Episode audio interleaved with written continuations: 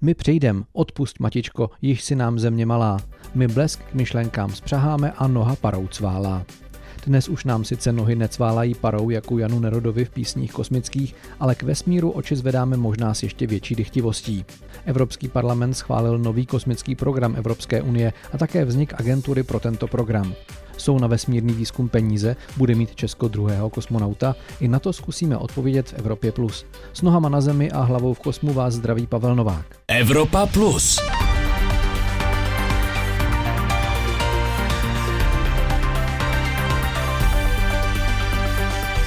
Agenturu Evropské unie pro globální navigační systém, která sídlí v Praze, čeká rozšíření. Europoslanci tento týden schválili nový vesmírný program s rekordním rozpočtem. Z pražského ústředí se v rámci změn postupně stane nová agentura Evropské unie pro kosmický program.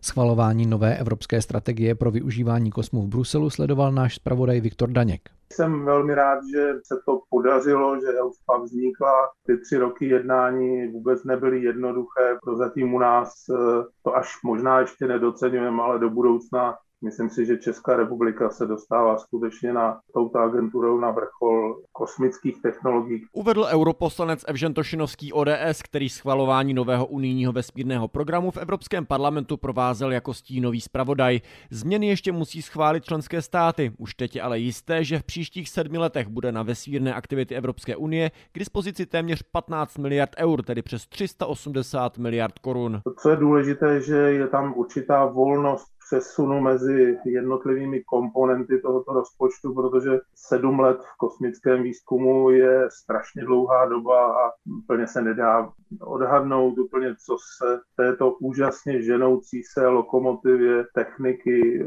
odehraje za těch sedm let. Uvedl Evžen Tošenovský. Na změny se už teď pražská agentura GSA připravuje. Největší díl peněz, zhruba dvě třetiny, totiž připadnou právě na z Prahy řízené programy. Navíc rychle roste poptávka po technologiích využívajících evropský navigační systém Galileo nebo evropský satelitní program snímkování zemského povrchu Copernicus, jak popsal výkonný ředitel agentury GSA Rodrigo da Costa. Our society and our safety Společnost a oblast bezpečnosti jsou na vesmírných technologiích čím dál víc závislé. Vesmír najdete všude, ve svém autě nebo telefonu, ve své bance. Technologie využívají traktory v zemědělství nebo třeba tramvaje v Praze. Vesmír rovněž přináší pracovní příležitosti. Vesmírný průmysl Evropské unie vytváří na čtvrt milionu pracovních míst a toto číslo se do roku 2025 může téměř zdvojnásobit. Reformu unijního vesmírného programu zpočátku provázely komplikace. Své výhrady ke změnám měla zejména Evropská vesmírná agentura, tedy organizace sídlící v Paříži, která není součástí Evropské unie. Obávala se překrývání své role s novými úkoly Pražské agentury. Rodrigo da Costa se ale třenic mezi organizacemi neobává. Role mají podle něj obě agentury jasně rozdělené. Praha unijní vesmírný program koordinuje a Paříž pro něj vyvíjí technologie. The implementation of the space program Uh, Implementace vesmírného programu Evropské unie bude společným dílem Evropské komise a Evropské vesmírné agentury. Pražská agentura s nimi bude spolupracovat ruku v ruce. Na starosti bude mít řízení využití technologií, bezpečnost a vztahy s uživateli, zatímco Evropská vesmírná agentura bude přispívat zejména v oblastech výzkumu a vývoje nebo v implementaci programů. Až změny formálně potvrdí členské státy EU, vejdou v platnost retroaktivně od 1 ledna letošního roku. Praha se tak stane hlavním městem vesmírného programu Evropské unie. Z Bruselu informoval Viktor Daněk. V Evropě Plus teď vítám poslance Mikuláše Pexu za frakci Zelení Svobodná Evropská aliance, zvoleného za Piráty do Evropského parlamentu. Dobrý den. Dobrý den vám i posluchačům. Pane poslanče, já když jsem si pročítal to nařízení, které se schvalovalo, také mě tam hodně zaujaly ty úkoly, které bude mít ta agentura a vůbec Evropský kosmický program. Neviděl jsem tam žádný cíl přistát na nějakém kosmickém tělese. To znamená, že jaké budou ty hlavní úkoly toho Evropského vesmírného programu? Tak ono to přistávání na těch kosmických tělesech je vždycky taková mediálně zajímavá věc. Eh, každopádně pro ten eh, každodenní rozvoj hospodářství mají eh, významnou roli i ty další věci, například právě jako provoz nějakých satelitů, které budou snímkovat Zemi, počítá se s tím systémem Copernicus, se satelity pro komunikaci a podobně. Takže ona vlastně ty operace v blízkosti Země jsou neméně důležité a je třeba je dělat, byť je to taková rutinní práce, která třeba nepřitahuje denodenní potlesk diváků u televizních obrazovek.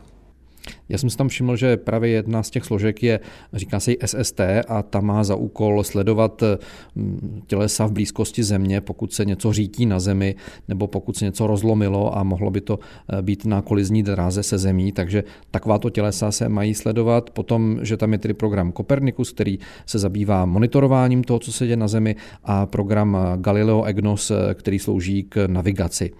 Na který z těch programů se bude dávat nejvíc peněz? To se te, teprve nějakým způsobem bude muset klarifikovat.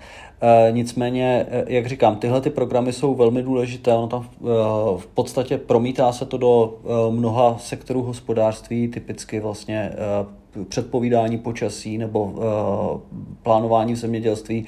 Ta satelitní navigace se vlastně už dneska používá v, v dopravě, jak jsem říkal, i v tom zemědělství občas. Uh, takže má to určitě svůj smysl a ta investice se velmi dobře vrátí. V rozpočtu Evropské unie na roky 2021 až 2027 je eh, na celý ten program vyčleněných 16 miliard eur. To je docela velká částka, i když jsou i větší částky na jiné evropské politiky, ale má v tuto chvíli Evropská unie peníze na zbyt na takovéto věci, když eh, musíme si přiznat, že po covidové době vstupujeme do krize?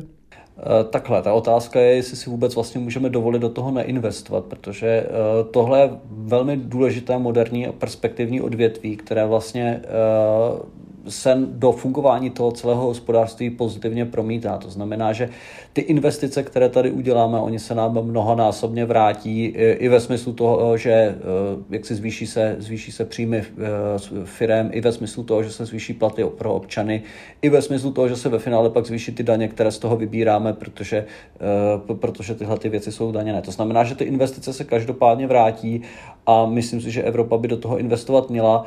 A právě celá vlastně ta strategie té post-covidové obnovy spočívá v tom, že eh, my investujeme takovým způsobem, abychom eh, vlastně tu ekonomiku rozpohybovali, aby se prostě eh, věci, věci děly, protože když se teď zastavíme po tom, co se vlastně celé hospodářství zastavilo kvůli covidu a přestaneme investovat, tak to bude ještě daleko horší, než to je. Možná je dobře, že právě ty peníze budou využité na sledování počasí a navigaci a ne na přistávání třeba na Marsu. To asi není úplně evropský cíl. Má Evropa nějakou takovou ambici, že by chtěla třeba konkurovat Spojeným státům nebo eh, Číně v takovýchto programech obsazování, nebo ne obsazování, ale objevování vzdálenějších vesmírných těles? Eh, já se přiznám, že abych v tomhle v tom postupoval krok za krokem a eh, snažil se trpělivě vlastně ten program budovat od začátku. My teď to, co bychom měli udělat, to, co mi připadá důležité, my bychom měli mít vlastní moderní nosič, eh, abychom jako Evropa byli vlastně nezávislí na eh, třetích stranách, protože mít schopnost dopravovat eh, materiál vůbec na tu oběžnou dráhu je svého druhu, řekněme, strategická hodnota, kterou prostě kterou prostě by si každá z těch velmocí měla držet, prostě protože je to věc něčeho jako národního zájmu, byť teda teď mluvím v tom celoevropském měřítku, takže asi spíš evropského. Evropa má raketu Ariane, Ariane 5, má také kosmodrom ve francouzské Guajáně, takže tam by eh, bylo to místo, odkud by mohly létat nějaké dokonalejší nosiče do vesmíru s, nejenom s družicemi, ale třeba i s lidskou posádkou. Já si myslím, že z, řekněme, fyzikálních důvodů, protože prostě ten kosmodrom by ideálně měl být co nejblíž eh, rovníku, ten eh, kosmodrom v Kuvajaně vlastně velice vyhovuje. Eh, samozřejmě je třeba ho průběžně technicky rozvíjet, aby to zařízení tam, tam bylo moderní. Každopádně myslím si, že to je cesta.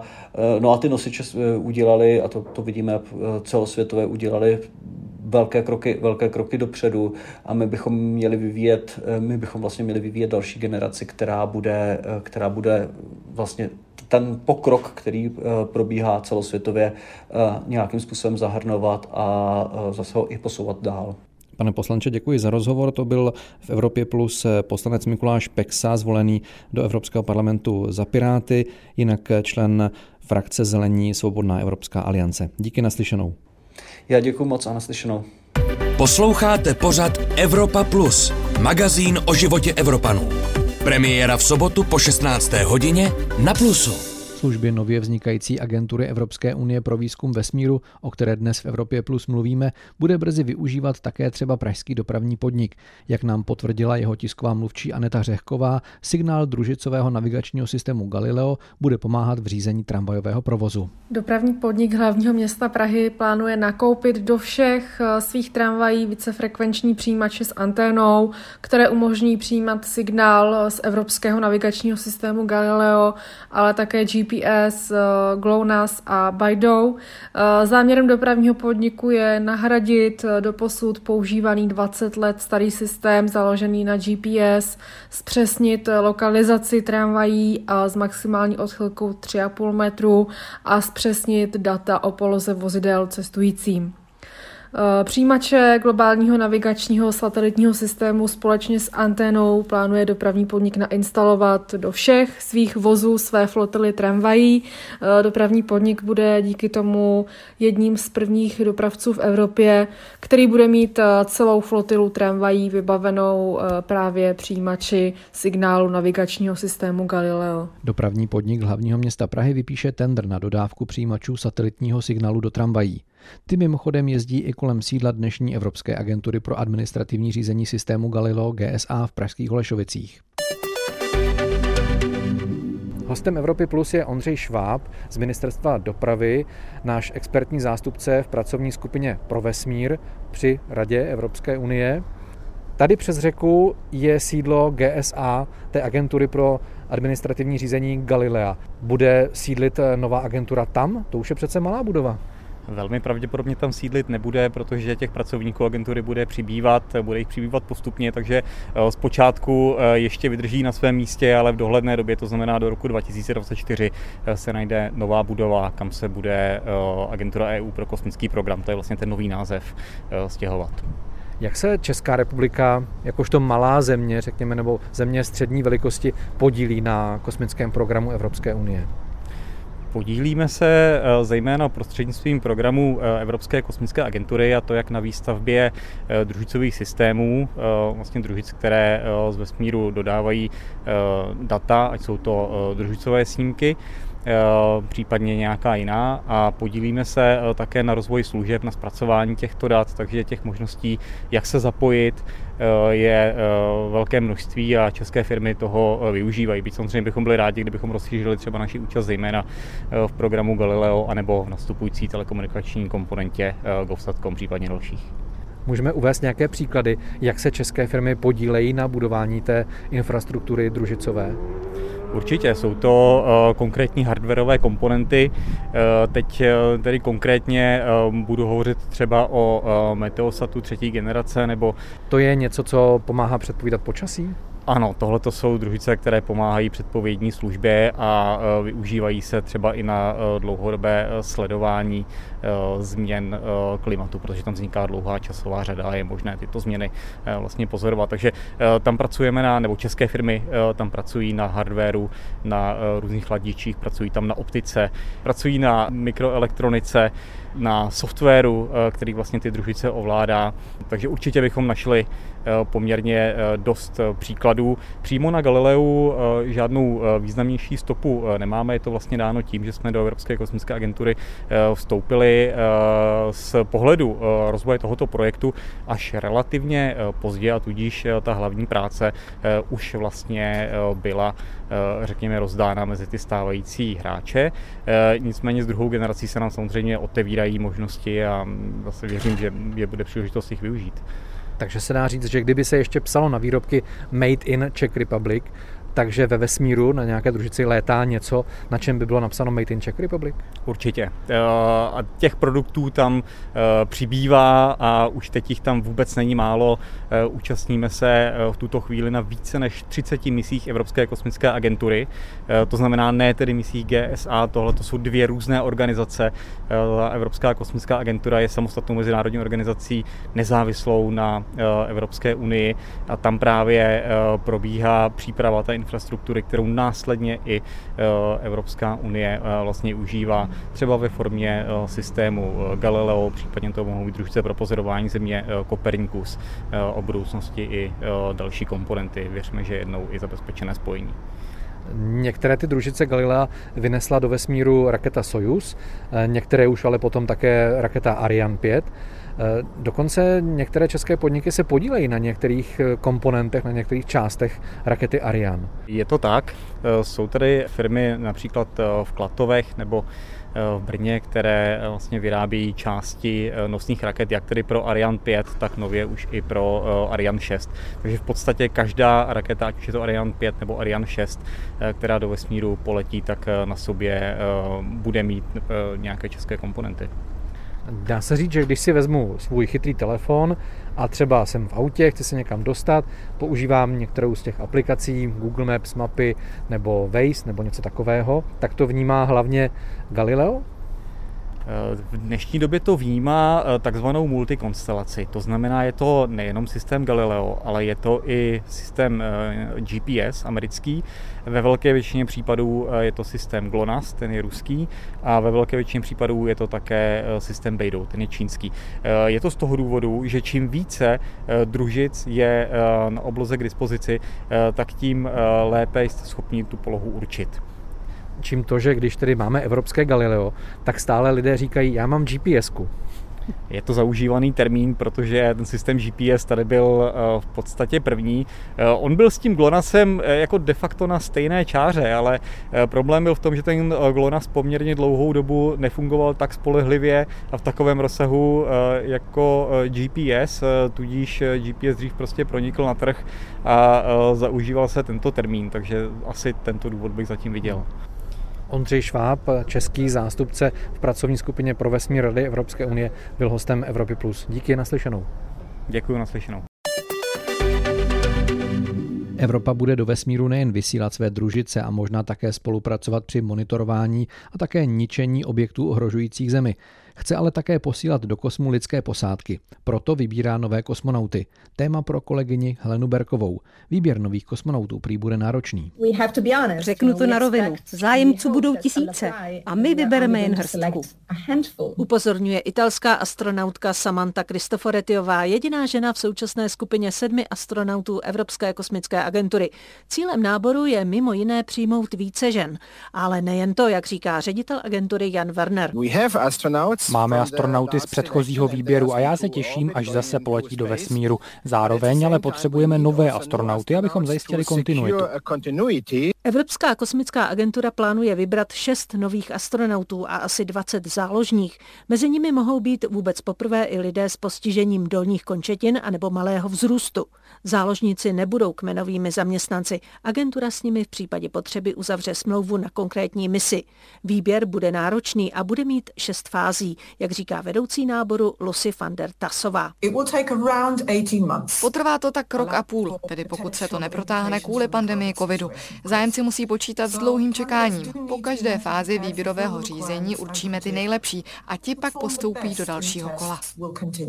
Pro představu do minulého konkurzu se přihlásilo přes 10 tisíc lidí a do druhého kola jich prošlo 818. Úspěšných adeptů tehdy bylo šest. Jak říká britský astronaut Tim Peake, je to prestižní práce. Posouváme hranice možného. Zvyšujeme nároky na techniky, vědce, astronauty, na všechny naše zaměstnance. Takže být součástí toho mezinárodního týmu, to je opravdu výsada. Šance na úspěch je sice malá, ale podle astronautky Kristoforetiové člověka obohatí už účast v konkurzu. Je to ohromný ohromná příležitost, bez ohledu na to, jestli vás nakonec vyberou nebo ne. Když zvládnete ten proces výběru, hodně se toho dozvíte o svých silných i slabých stránkách. A na závěr dobrá rada astronauta Alexandra Gersta. Když se mě někdo zeptá, co má dělat, aby uspěl, tak řeknu, na nic si nehraj, vsaď na upřímnost. Uzavírá německý astronaut Evropské kosmické agentury. Helena Berková, Český rozhlas. V Evropě Plus jsem přivítal také Michala Václavíka z České kosmické kanceláře, která radí českým zájemcům o povolání kosmonauta. Dobrý den. Pane Václavíku, už je vlastně v běhu konkurs na evropské kosmonauty nebo astronauty. Je už známo, kolik se přihlásilo kandidátů z Česka? Tak přesný počet známý není, ten údaj je utajovaný, jak tedy zatím ten výběr ještě probíhá, takže stále mají zájemci čas skoro měsíc se do této výzvy zapojit. Ta čísla se uveřejní až po vlastně konečném vyhodnocení, ale já eviduji zatím 45 zájemců různě vážných, kteří mě oslovili s nějakým dotazem o radu či pomoc, ale já už pak nevím, jestli se třeba přihlásí nebo nepřihlásí, takže očekávejme, že z České republiky se přihlásí, řekněme, nízké desítky lidí. Můžeme zopakovat, jaké jsou podmínky, které musí kandidáti na evropské kosmonauty, astronauty splnit? Tak ty podmínky jsou mnohem eh, nižší, nebo ty nároky jsou mnohem nižší, než byly v minulosti, kdy se vybírali vlastně zdatní vojenští piloti. Dneska je to mnohem volnější, jak se, to se týká jaksi eh, fyzické kondice, tak i věku. Takže eh, Evropská kosmická agentura po jednání změnila dokonce to výběrové řízení i oproti tomu minulému, čili opět jsou ty parametry rozvolněnější.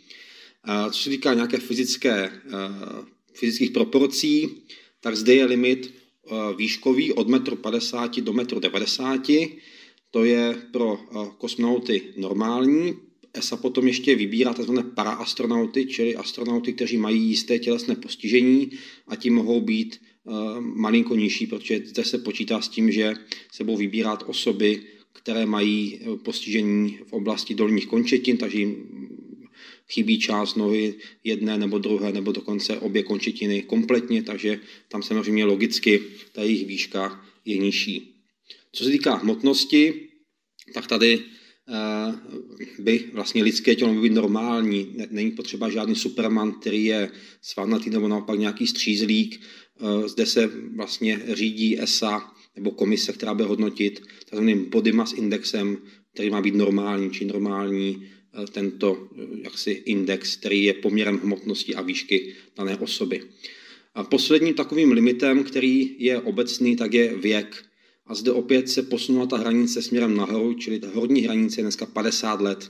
Takže opravdu je taková široké portfolio nebo široká možnost zapojit se a oslovuje to vlastně velké množství lidí oproti těm jiným výběrům. A kdy je ten deadline, do kdy se musí člověk přihlásit a kam vlastně? To není k vám do České kosmické kanceláře, ale musí se přihlásit eh, do Evropské kosmické agentury, je to tak?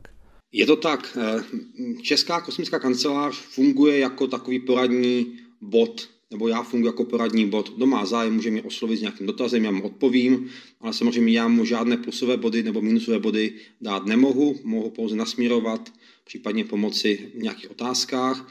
Ten jediný správný kontaktní bod je Evropská kosmická agentura, její portál, kde vlastně žadatel uvozovka žádá o zaměstnání, protože být tí kosmonautem je být zaměstnancem Evropské kosmické agentury. A dokdy tedy se mají přihlásit zájemci? Nejzasší termín pro podání přihlášek je 28. května letošního roku a e, výsledky budou oznámeny na podzim příštího roku. Já vím, že nemůžete prozradit, e, kdo se vám přesně hlásil, ale e, byli mezi těmi lidmi vážní zájemci, řekněme vědci, nebo ti, kteří mají nějakou vizi a byli tam třeba snílkové? Hlásili se lidé napříč spektrem různí od opravdu těch, kteří jen zkusili se zeptat, zda je to možné, či není. A na druhou stranu, druhou stranu toho spektra, to opravdu lidé, kteří jsou odborníci. A když jsem se s nima bavil, tak opravdu působili velice profesionálně, měli všechny předpoklady, jak teda fyzické, tak i znalostní. Takže věřím, že v tom týmu lidí, kteří by měli zájem potenciálně se stát kosmonautem, tak máme v České republice pár žavých eh, polínek nebo žavých kandidátů.